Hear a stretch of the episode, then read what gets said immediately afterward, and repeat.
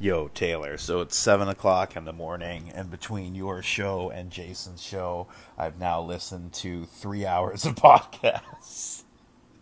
I have issues. Anyway, dude, that was an amazing, amazing episode. The guy you had on, I'm sorry, it's seven o'clock in the morning, and I've been up since four. That dude was a total boss, man. That was the coolest to hear from that. See, I'm not making you use your horn this message. Good for me. anyway, dude, thank you for that episode. That was so, so cool. And uh, yeah, I'll talk to you later. Peace out.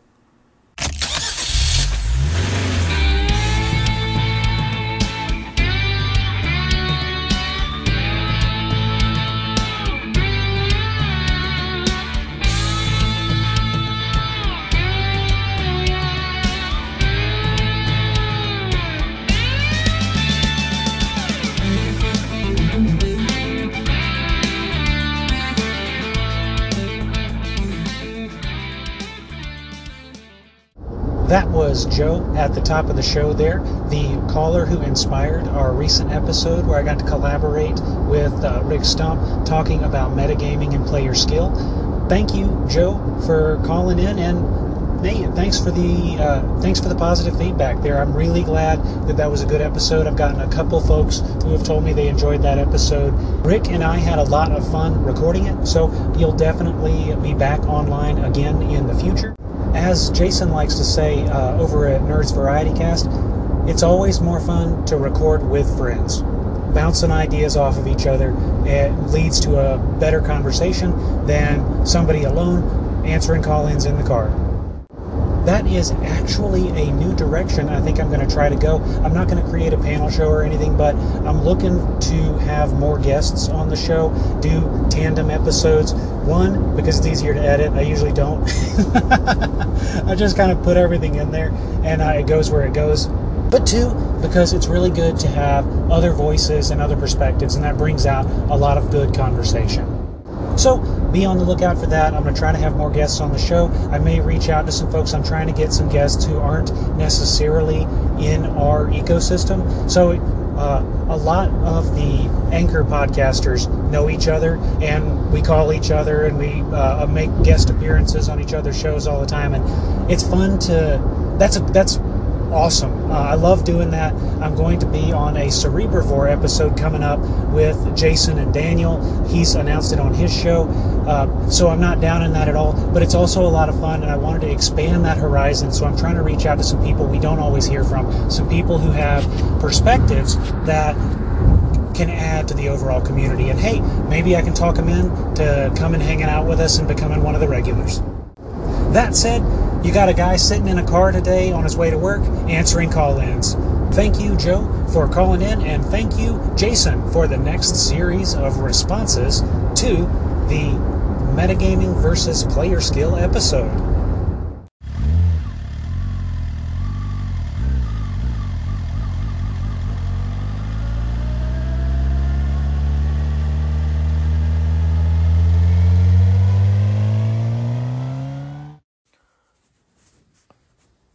It, it may be me being a curmudgeon here, but I'm seven minutes into the new show, and it's very exciting. Very happy to listen to it. Glad you got him on there. It's a definitely gonna be an interesting conversation. I'm not trying to be negative, but the only difference between example one and example two of his player stories, his anecdotes, are the wording. In the first example, the players knew about cavalry tactics and mass combat. So the characters we're not talking about characters we're talking about players knew that in what he said. I'm just using his words. So if the players had said well we're going to take the high ground and we're going to split up so we get flanking bonus and they'll get a minus three to ac and we'll get plus two to attack and they'll have a minus three to hit us because they're going to be looking up in the sun right? Would that be meta knowledge would that be meta gaming at that point because they used gaming terms in their description and in the second example, you, you you've got a a wounded combatant there, bugbear, and he doesn't say if they've ever encountered bugbears before, but we're assuming we're going to assume that they're eh, well they have encountered and killed the other bugbears so they have some clue what damage they take so if instead of talking about oh, magic missile and this and that. That they just said that one's pretty wounded. Just finish him off. You, you know, would that have been different than talking with game terms? Because you can it. I I don't know. If you're fighting something, especially something you've killed before, and they've killed bugbears before, they've got an idea about how much it takes to kill a bugbear, right? And they know they've done a grievous wound to it already, then why, you know, that, that's when you walk up and do the coup de grace, right? You slit his throat with a knife, whatever. So I, I, I realize I'm being difficult and pedantic here, but I, I really think it's a terminology issue. It, from what I'm hearing in the first seven minutes, is it's terminology issue because in both cases, player knowledge of game mechanics are what drove what they're doing. That's what I'm hearing. In one example, they don't talk about game mechanics, and the second one they do, and that's the difference between player knowledge and metagaming. I I don't agree with that. I think both of those could be viewed in either light, and and I don't, you know, I I do, but I'm glad you got Rick on there. I'm only seven minutes in. It's a long podcast. I'm looking forward to diving into the rest of it. So please don't take this as me being a hateful shit. You can get that out. Sorry, I know you got a family show. Um, I'm not, and I'm glad he's on there. I'm just giving my initial impression. Off to hear the rest. No offense taken, and beeps shall be added. Regarding the impression, you are correct. There is a difference in the terminology that's used. However, we have to take into account the reason for that difference. The reason for the terminology difference belies the motive or the thought process of the player. To look at the example with the magic missile versus the dagger, the party knew, well, the players knew that the monster had a d8 hit die and was of one hit die as a creature. If they had counted and dealt 7 damage and the creature was still standing, because of that meta knowledge, it must have one hit point left. Unless it's a uh, special creature, but we're not going to dive into that. So, knowing that it has one hit point left and saying don't waste a magic missile, that is because magic missile dealing 2 to 7 damage is overkill. If I can throw a dagger, if I can just strike and succeed, that's one hit point worth of damage easily, and we've conserved that resource. That, because it's based on meta knowledge, is meta gaming.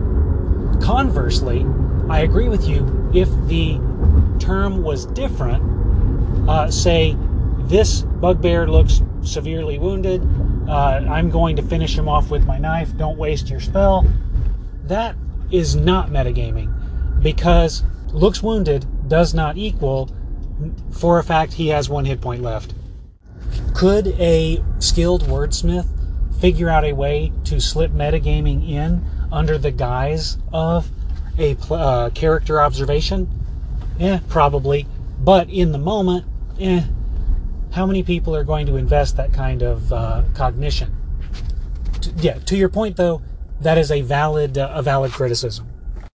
Doubling back to talk to the coming down the hillside with the sun in their eyes and they get a minus two. That is an example of game mechanics promoting verisimilitude. So I think it's common knowledge anyone who has walked up a hill in their life knows that going up a hill is more difficult than going down a hill. At the same time, anyone who has seen the sun, which admittedly in our circles may uh, may include only a plurality, but we'll, uh, we're neither here nor there. Anyone who's seen the sun knows that if I'm facing the direction of the sun, I have a hard time seeing. So for a player to suggest that we should attack them from with the sun at our backs, that's common sense. And we Rick and I go into detail about what is common sense, what is common knowledge versus what what is metagaming, and I think you actually have some calls where you talk about that and uh, agree with us at that point. So we'll fast forward to that point in the episode. But the game imitating reality and characters and players having a shared understanding of reality, that's not metagaming. That is mechanics supporting player skill. Because I know that coming down with the sun at my back, the enemy will have a hard time stabbing me. That is something that the system rewards. And if the system does not reward it, the rule zero amend your game principles, those encourage the referee to make a ruling on the spot uh, to to reward it. So that's one of the that's one of the beauties of those kind of games uh, where you can apply that kind of stuff. Now, if the player knows that the game has that rule, so we're using chainmail combat and we're going up a hill, so the player knows that they can't use the charge action, is that metagaming? No, because they are still communicating in the same real world brain knowledge. So, because I know that going up a hill puts me at a competitive disadvantage on the field, I choose not to go up the hill. Uh, that's fine. Similarly, if the player knows that the system penalizes facing the sun, uh, I'm not sure what system does, but if uh, if we're playing a system where there's designated sun facing and you get a minus two penalty, the player knowing what the penalty is, that doesn't necessarily become metagaming until they combine that with other meta knowledge. So, because the player action is grounded in and motivated by what would be common knowledge, I would not consider that metagaming. Alright, Taylor, try as I might. I'm not convinced I found the episode that Jason referred to uh, about being a good player. I like the idea of this campfire discussion and, and helping the GM to spread the spotlight around. But equally, I am sensitive to players that maybe just want to sit back, and I like to feel that I, I could read the room in in that instance. Nobody's trying to pressure anybody into being uh, a character they don't want to be or playing a style that they don't want to play in. It's it's more about sometimes you can get a, a kind of super dominant character that crops up or a player that crops up and you know you just get this one way traffic between them and the GM and I just like to see it spread around a little bit so that's all I try and do really. Anyway, take care mate and I'll catch you later. Thank you for calling to confirm. I believe you and I are on the same page in that regard. Having been at tables in the past where I was the quiet one, believe it or not, I am the quiet one in a lot of these games when I'm not running. But um, having been at those kind of tables, it is easy for a domineering personality to take over, and it's important when involving people in the game to make sure that they are involved in a way that's catering to their to their desire. And that's a that's a noble thing to do. It's an important while I've said before, it's not the responsibility of the referee to ensure that everyone has fun. It is a nice thing to do to make sure that uh, the table is conducive to fun. So, not uh, not it, it's a complex uh, emotion. But before I babble myself into a hole, I do believe that you and I are on very similar pages, at least the same chapter. Thank you for calling in.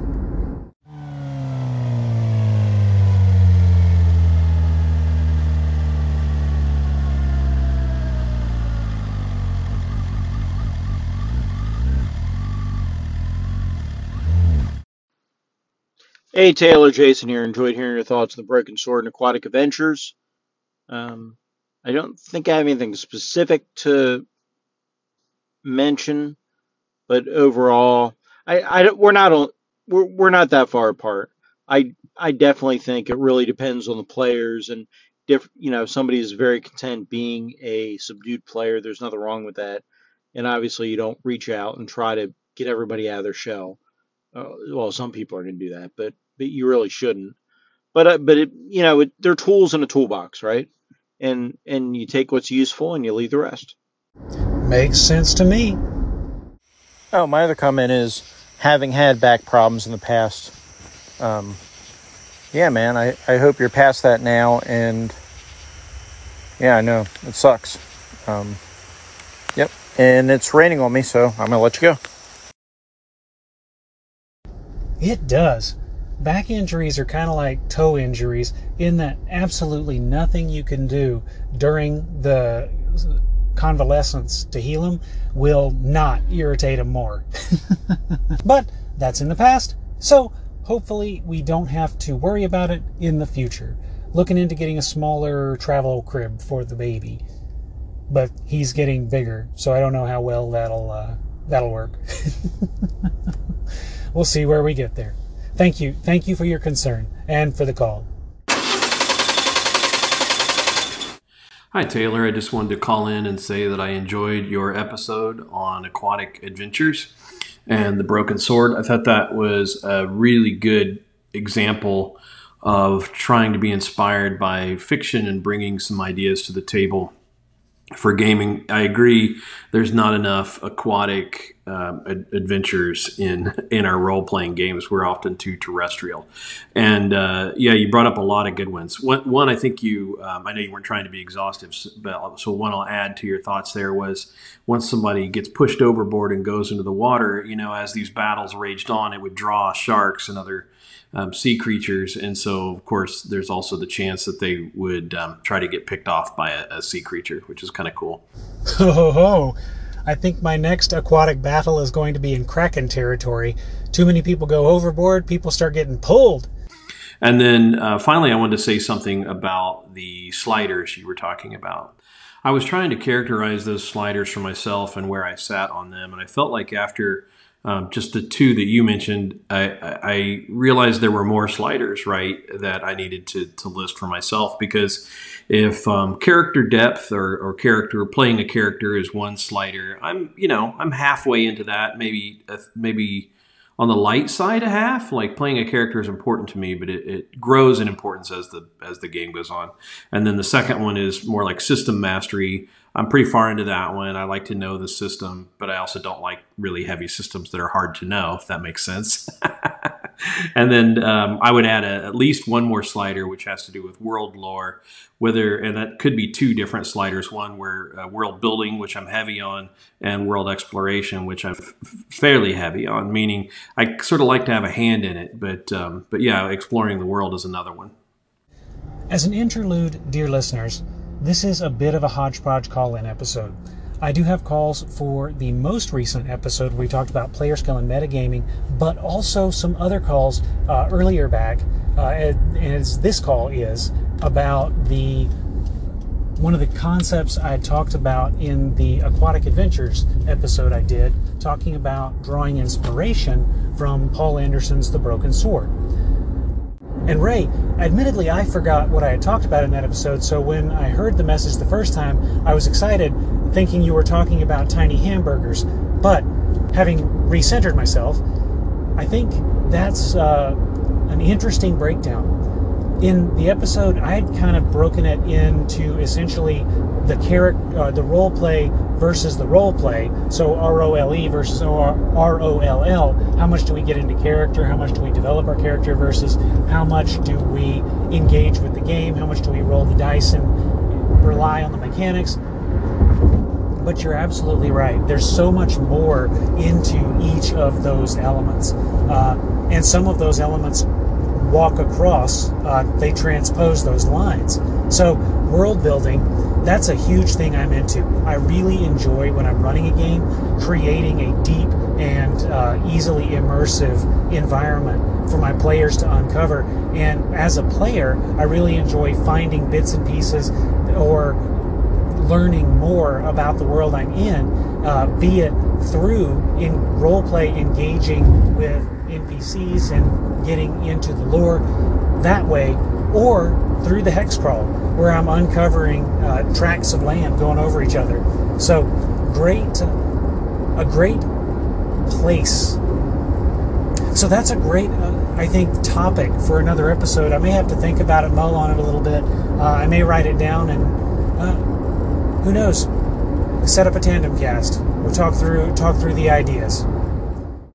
there are probably other sliders. I don't know how many others, um, but you know anything that you can do in a role playing game can be a slider in terms of uh, how deep you want to go in that. One of them I can think of is basically puzzle solving, which isn't system mastery and it isn't character play and it isn't uh, world exploration, although it might fit into that one. But the idea of figuring things out, like how much do you play to kind of outwit the the scenario? And I I know I do that, right? Like I. I try to be insightful and um, make good tactics and drive to the heart of things, and uh, so that's that's I think another slider or sub slider to one of the, to one of the others. It gets very complicated the more you think about it, but it is cool to, to reflect on. So thank you for your thoughts again. Um, well, not again. I didn't say it before. This is Ray Otis of Plundergrounds, and appreciated your podcast. And I appreciate your call in. Thank you for making it, and thank you for the prompt that inspired that episode.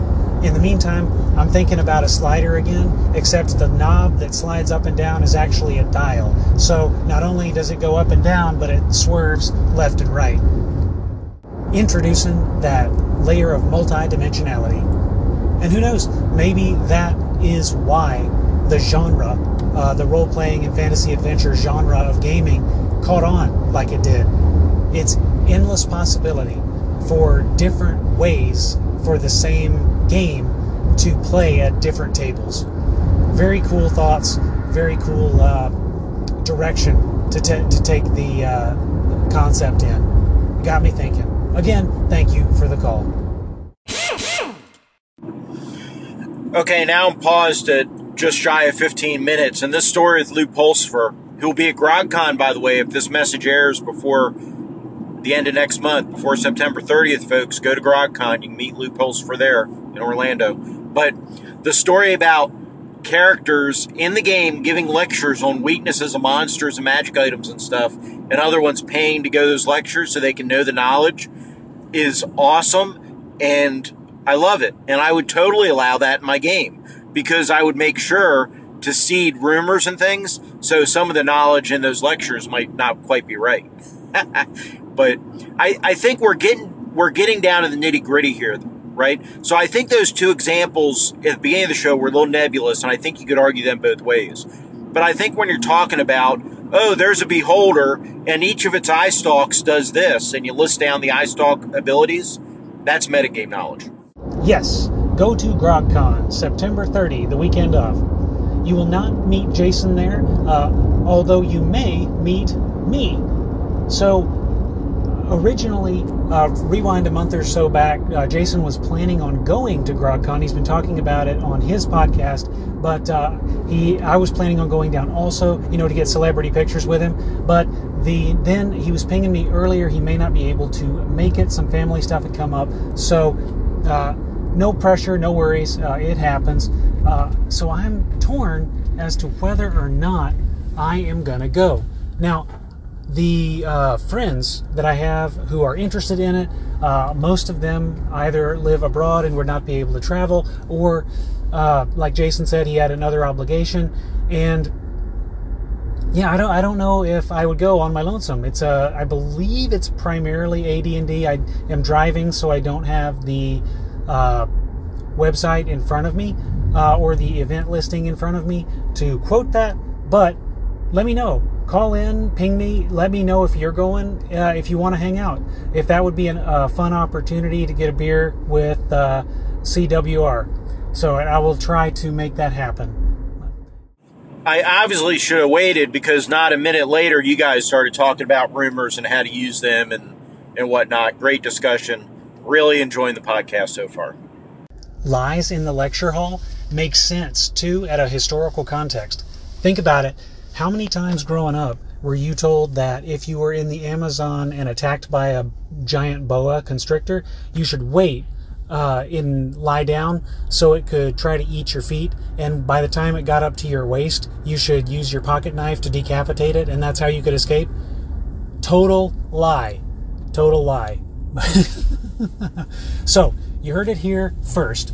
If you're ever attacked by a giant boa constrictor in the Amazon, don't rely on it to eat your feet in order to escape.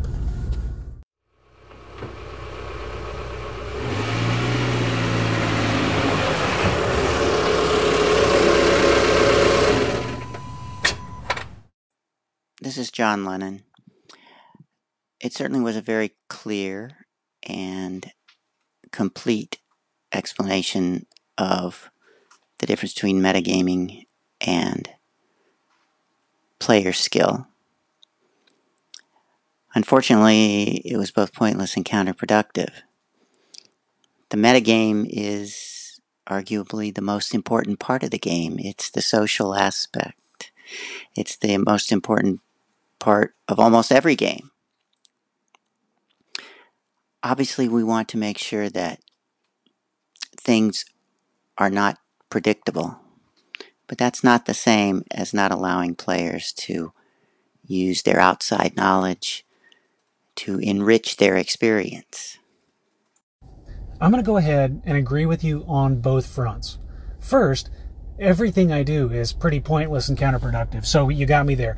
And on top of that, using your player knowledge to enhance the experience, that's, that's something that's hard to argue against. Because I'm, I'm going to be truthful, I'm not really stringent on uh, metagaming. I, I will usually not call a player on metagaming.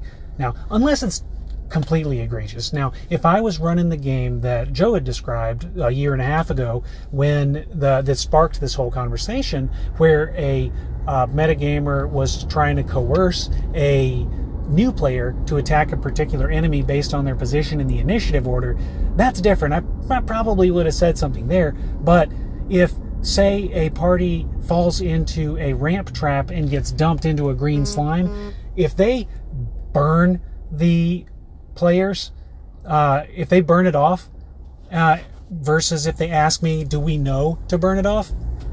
I probably wouldn't call them on it. Now, if they say, uh, do we know about it? I'll have you roll against intelligence, and eh, if everybody rolls, it's probably good you'll know. Just that that's something that you could potentially have heard from other adventurers in the tavern. But if they just go ahead and do it, sure, I, that's that seems like something that is established enough. The trolls and the uh, fire, that seems like something that's established enough to me that really is uh, it's not metagaming enough to set off my my metagaming threshold indicators. So there's that there's that, and I guess it's a uh, it'll depend on the mood you catch me in. oh goodness. So moral story: bring cupcakes to the session. The difference between metagaming and player skill also tends to disappear if the role playing is actually being done well. Let's take the bugbear, for example. There's no difference between the players calculating, based on their meta knowledge, the number of hit points he has left versus a good DM describing the situation. The bugbear is now a little hesitant. He's bleeding from a number of small wounds and he looks a little confused. He definitely doesn't look as strong as he did at the beginning of the fight. That harkens back to what Jason was saying, kind of doubles back a little bit, and you got the same impression he did. So if I, as the referee, simply tell you he's had seven hit points of damage, or if you've tabulated it, or if I, as the referee, omit description, then you have nothing to go on, and that's not fair of me at the ref as the referee. But at the same time, you have to be consistent in your descriptions, and you have to be on a level with the players.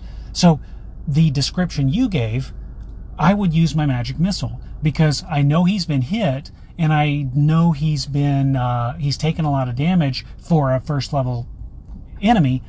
Oh, bugbears have more than one hit die, but we're not. We're the doesn't matter. So the point is, the description you gave me gives me the impression that we need to continue to take him out. We have a chance to take him out, that I don't need to retreat, but that I should continue to expend resources on him.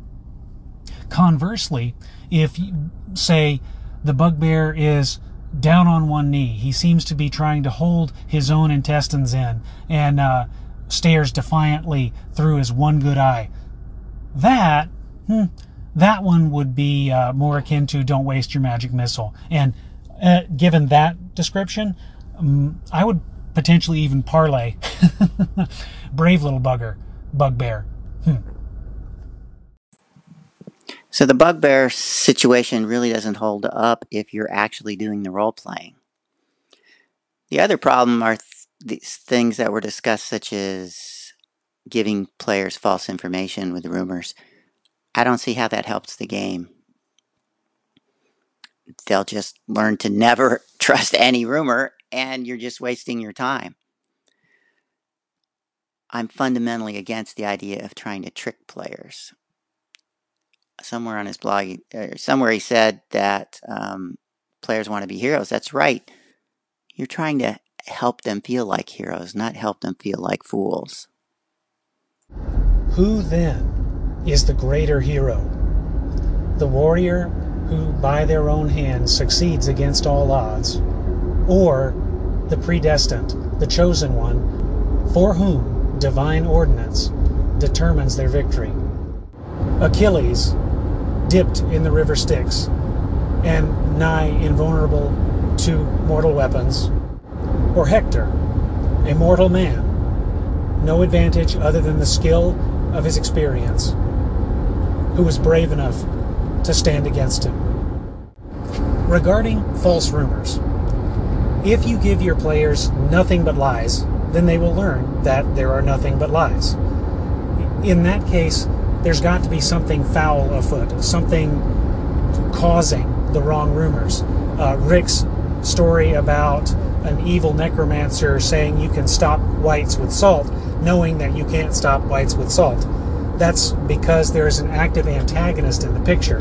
And theoretically, the players should investigate that sort of thing. So, a healthy dose of context would be necessary, uh, or they're going to lose a couple hirelings next time they bump up against him. Regarding random misinformation, I mentioned my third, third, third rule, and I didn't elaborate. What I mean by that is that when I create a rumor table, that is random stuff that the players will hear in taverns and about town, roughly one third of them will be true, roughly one third of them will be false, and roughly one third of them will be somewhere in between. Typically, it's a D12 table, 1 through 4, 5 through 8, and then 9 through 12. The true rumors are gold, of course. The false rumors teach the party to be cautious, or if they don't, they lead to uh, dangerous misadventures that will test the player's skill. While the half true rumors, again, that's an opportunity as the referee to put the party in a situation they didn't expect to be in and to create scenarios where they have to think on their feet. One of the key elements of player skill in games that I've been in improvise. Figure out how to use the resources that you have to address the situation you're in. By putting the players in a situation where they don't have all the cards, then you force them to think outside the box. And when they do, that is huge. I don't remember the exact verbiage that I had in the podcast, but when the player solves a problem through the wit that they bring to the table, when they can use their tools in a way that they never themselves anticipated and they come out victorious, that's winning D&D. So, doubling back, do they want to feel like a hero? Yes. But I would argue they feel more the hero when they see you working against them. They see the world working against them, and they come out on top, having overcome the world. Thank you for calling in.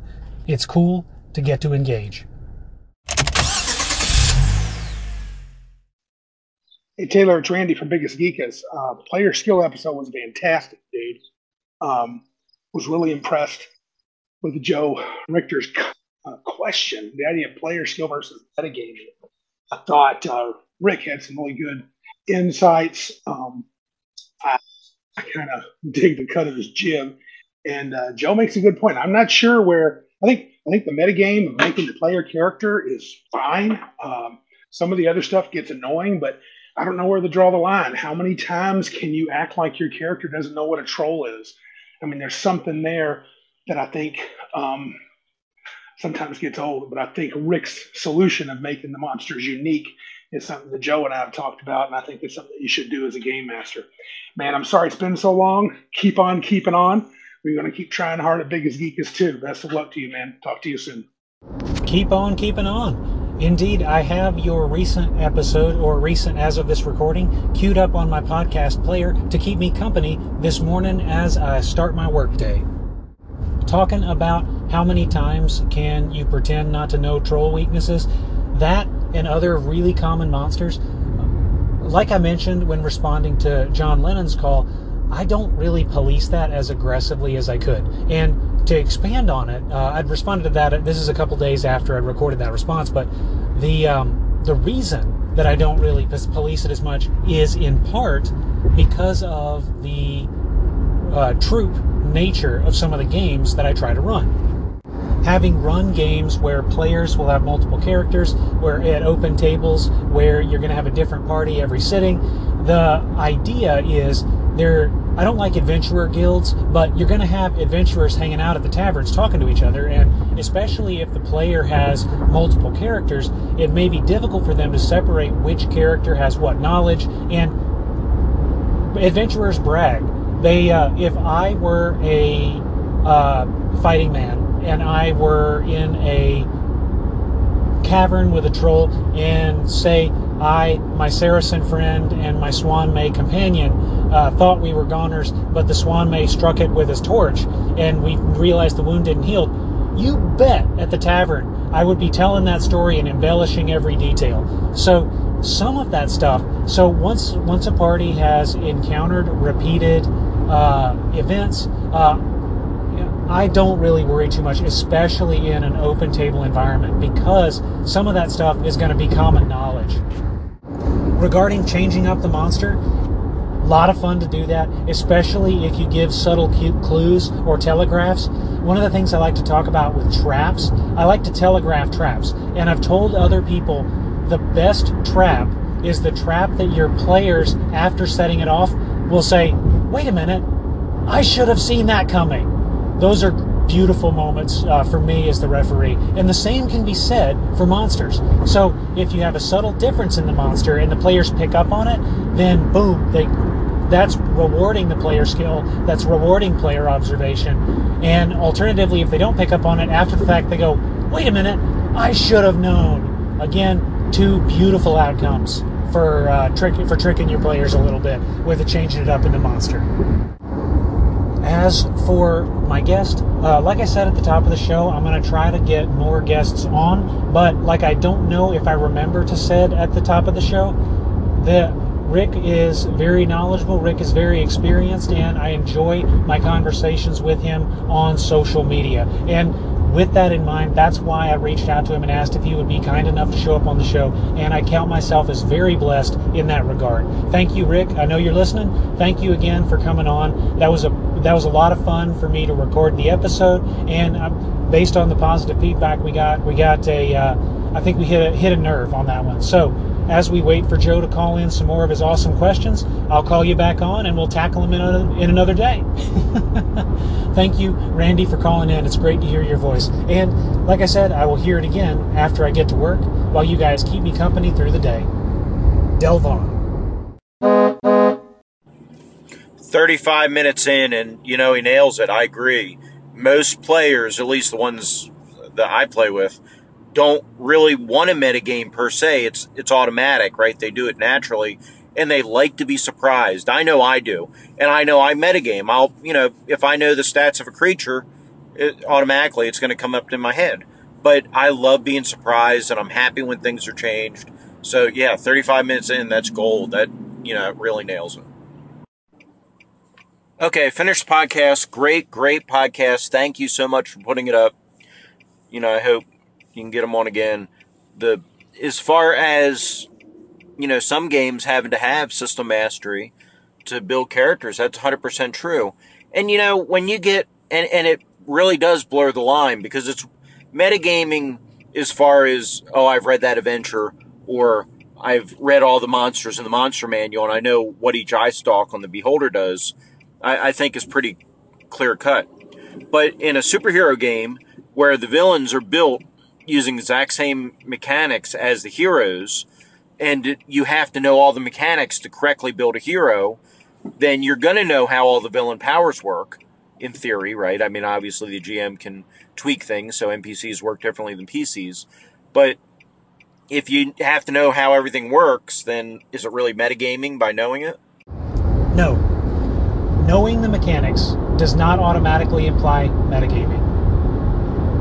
Using the knowledge of the mechanics in tandem with other other meta knowledge at the table in order to affect the table in an unfair way, that's metagaming. It's as much about the application as it is about the spirit. Harkening back to the Hobgoblin example, I'm running with Hobgoblin because we do know those are one hit die creatures, uh, or I'm pretty sure. but we know that monsters have a 1d8 hit die.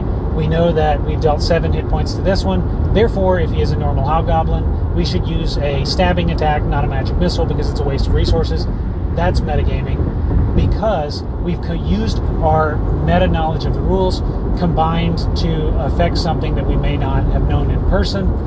Conversely, exact same situation where the referee establishes the extent of the injury through evocative description that's consistent with other descriptions that have been made. So the bugbear is uh, bleeding, he's staggering around, having a hard time doing his thing that's not metagaming to say stab him uh, or to parlay because what you can see as the character is what you're acting on. Knowledge of the rules does not imply metagaming. It's only when you act on them in an unfair way. And I've kind of, uh, I, I'm realizing the necessity of the anecdote now that I'm talking through this is because you have to give examples. And it's hard to it's hard to identify what qualifies as a metagame activity when the line is kind of blurry. Uh, the role play aspect comes into it, the rules knowledge aspect comes into it, and similarly, there's a, there's a threshold as to what one ref will consider metagame versus the other. So having those examples is really helpful because as I'm listening to myself talk, what I'm saying isn't necessarily clear as those examples were. So good conversation to have, good application of uh, a lot of real world DMing and playing experience goes into uh, a good a good story. So. So at that point, obviously, it's how you apply that knowledge is whether it's metagaming or not. But it does blur the line some. I, but I think it was a great conversation. Really enjoyed it, and yeah, I look forward to hearing another podcast in the future. Thank you so much. Take care of yourself, and we'll talk to you soon. And turns out we agree. Should have listened to all of the messages before recording a response. Thank you for calling in. Uh, I look forward to making the next podcast. I look forward to listening on listening in to yours. And thank you for the prolific call-ins this episode, Jason.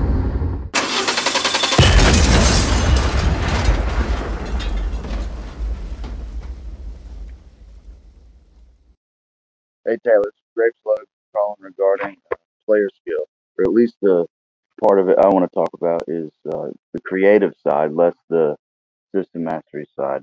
I think there's a interesting. The the line would look interesting on the graph regarding uh, with uh, age, player age on one axis, and player skill on the other.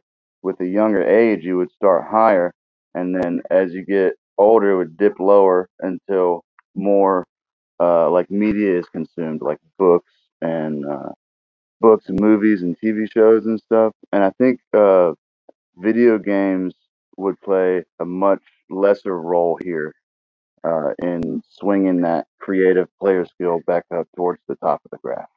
What do you think? I think you got me thinking. I want to approach this in two ways. First, we have the ingestion of media that you talked about. So playing games, reading books, etc. And then you talked about age. And I'm going to take it from two approaches. On the one hand, I 100% agree with you. As the parent of a small child and someone who is around small children frequently by necessity, they have very active imaginations and they're unbiased. They don't have the experiences with games they don't have, the experiences with video games in particular, uh, or video games or tabletop games alike. And so the OSR think outside the character sheet, that's natural for them. They can't think inside the character sheet because they don't know what's on the character sheet. So children absolutely have a definitive advantage when it comes to thinking outside the box and being creative with the stuff that they have on their person.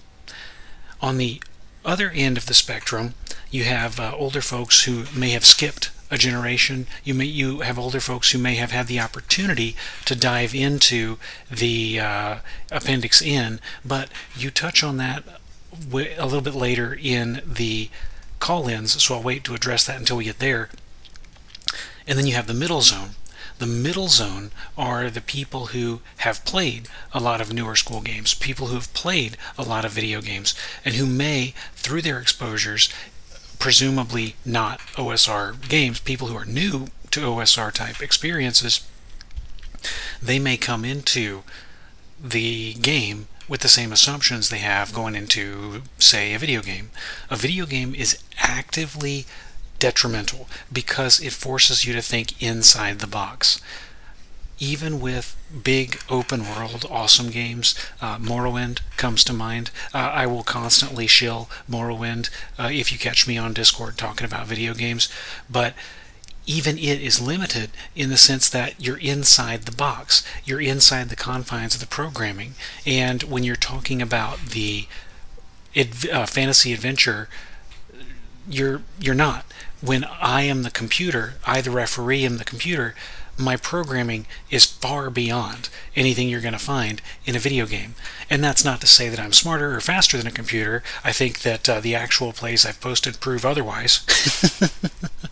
but my breadth of experience is greater than a company project budget can be to create a uh, functioning responsive world. So I'm able to create dialogue on the spot at least and to this point, while chatbots are a thing, they're not quite at the point yet where you can have adventure bots. I guess uh, part two. Uh, I say this because I ran a game uh, at my local spot the other day that included a uh, 10 to 11 year old kid, and that kid had uh, way cooler ideas than the other two at the table, which included probably a 16, 17 year old and uh, somewhere around my age, 30, mid 30s. Um, and I feel like in this, uh, I haven't been reading too many books here in the recent recent history, and I feel like with the Ash Coast game I played in, I was really rusty and low on ideas, and was like really impressed by uh, Slight spoiler to follow. Uh, Jeff's idea with the skeletons, where uh, we just like sat back and waited to see if they would just uh, ignore us because we had the cultist ropes on. For folks who are outside the know, the Ash Coast game that Josh here is referencing is the actual play OD&D and chainmail kind of hybrid game that we have been playing over on the Clerics Wear Ringmail Discord. Um, he's made it out to two sessions. There have been three so far, and they were trekking about on the interior of the brass ziggurat. A, uh, I, I won't go into too many details. I talk about it enough in other places, but I encourage you listeners, if you have not already, head on over to the YouTube channel where I've posted all of these play reports. As of this recording, two of them are edited. One of them is available, and one of them will be out Saturday, the 3rd of September. So that'll, as of the release of this episode, two of them at least will be out and ready for consumption. To your point about reading, I haven't been doing a lot of reading either. Uh, I feel bad about it. I actually slowed down on reading blogs. I slowed down on listening to podcasts. As life happens. Uh, being at the stage in life where we are, that is, you and I and a couple others, it's hard. And uh, it's Ray Otis, you heard him on the podcast earlier. He, in one of his episodes, talked about a point in his life where he wasn't playing much because his kids were really young and the only times he got to play were at conventions and so blah, blah. And he would go on to talk about uh, something else. But the point is, it's a stage in life that we're in. Uh, being with young children being uh, doing the career thing, yeah, it can make uh, it can make hobbies hard, and it can make reading hard. Um, I know I'm looking up at my desk here. I'm going to lose some OSR cred. I've got uh, Brandon Sanderson's uh, Stormlight Archive sitting up there. Huh. Actually, it's not up there. I guess it's uh, somewhere else, but that's another thing. Being uh, being middle aged and married, it's uh, everything disappears. I can't. Uh, whenever I need any of my own stuff, I have to go searching for it. but the moral story is, I read the first book, Way of Kings. I read the second book, uh, something. I don't remember the title, but the third book, uh, Oath Bringer. I got halfway in, haven't touched it since because my kids were born. And uh, since then, uh, I was able to read Three Hearts, Three Lions while on FMLA uh, following the birth of my child. Uh, and I was able to read some Conan while he was in the hospital. But yeah, life is very fast at this point, and it happens. So, why am I waxing poetic about life stages? Well, again, we'll go back to Ray Otis. Ray and Evil Jeff, who is my next caller actually, Ray and Evil Jeff collaborated uh, maybe a year ago at this point, and they talked about books because Jeff had an uncle who, or was it your dad? Uh, me, call in, correct me.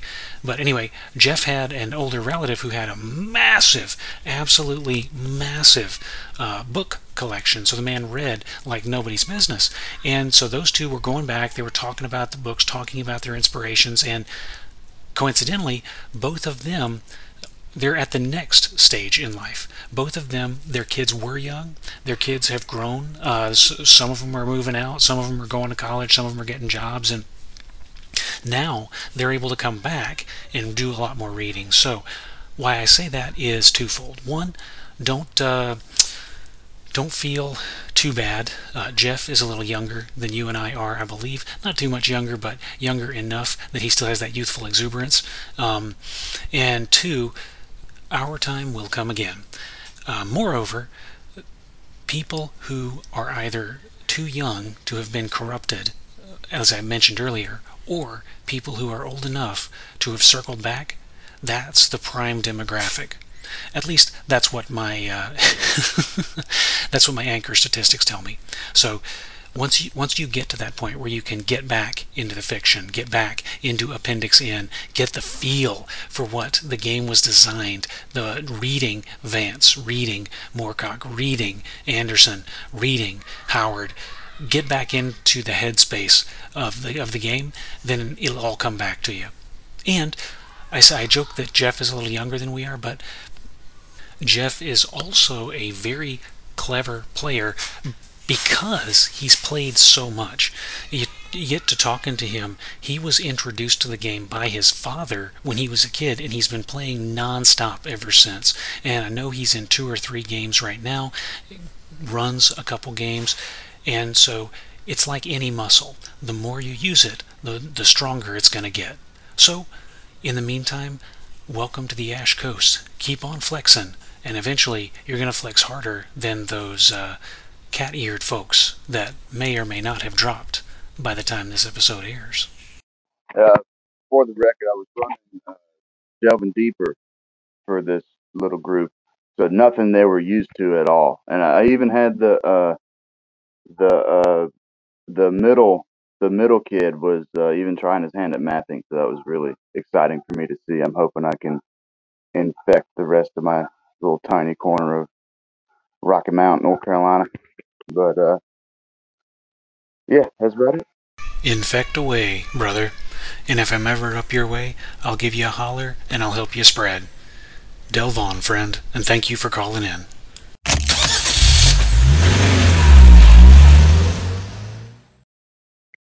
Hey Taylor, Evil Jeff. Just listened to your latest podcast with Rick Stump. Great podcast. Really gave answers to questions that I didn't realize I had and helped define those terms that you were looking to define there. You know, what is metagaming? What is, you know, player knowledge and, and character knowledge, you know, char- player skill and so forth. So, yeah, very good episode. And I think uh, if anybody's still questioning it after that, maybe they need to listen to the podcast again. Glad to see that you're over at the Don't Split the Party Discord as well. And uh, yeah, just do keep keep on keeping on, like you say, delve on. Appreciate it. Look forward to the next time you and Rick get together. Later. Delve on, friend. Thank you for the call in. Thank you for the encouragement. And rest assured, I'm just as excited about my next episode as you are. The community that we have is always relative to the community that we make. And I'm very grateful for the community that is kind of fostered through the discords, through the anchor sphere, and through the other avenues of communication. The Roll20s, the Foundry Forges, the, the uh, Google uh, podcast podcatcher that I've been using. I'm grateful, Jeff, for you. Grateful, Jason, for you. Grateful, John. Grateful, Rick. Grateful, everyone who's called in. If I'm not naming you, it's just because there are so many names in this wonderful little corner of the internet of ours for me to pipe up through while I'm coming off the uh, interstate and pulling into my work parking spot. So, with that said, thank you everyone for listening. Thank you callers for calling in, and thank you uh, uh, delvers for delving how you do. Delve on, everybody. Delve on.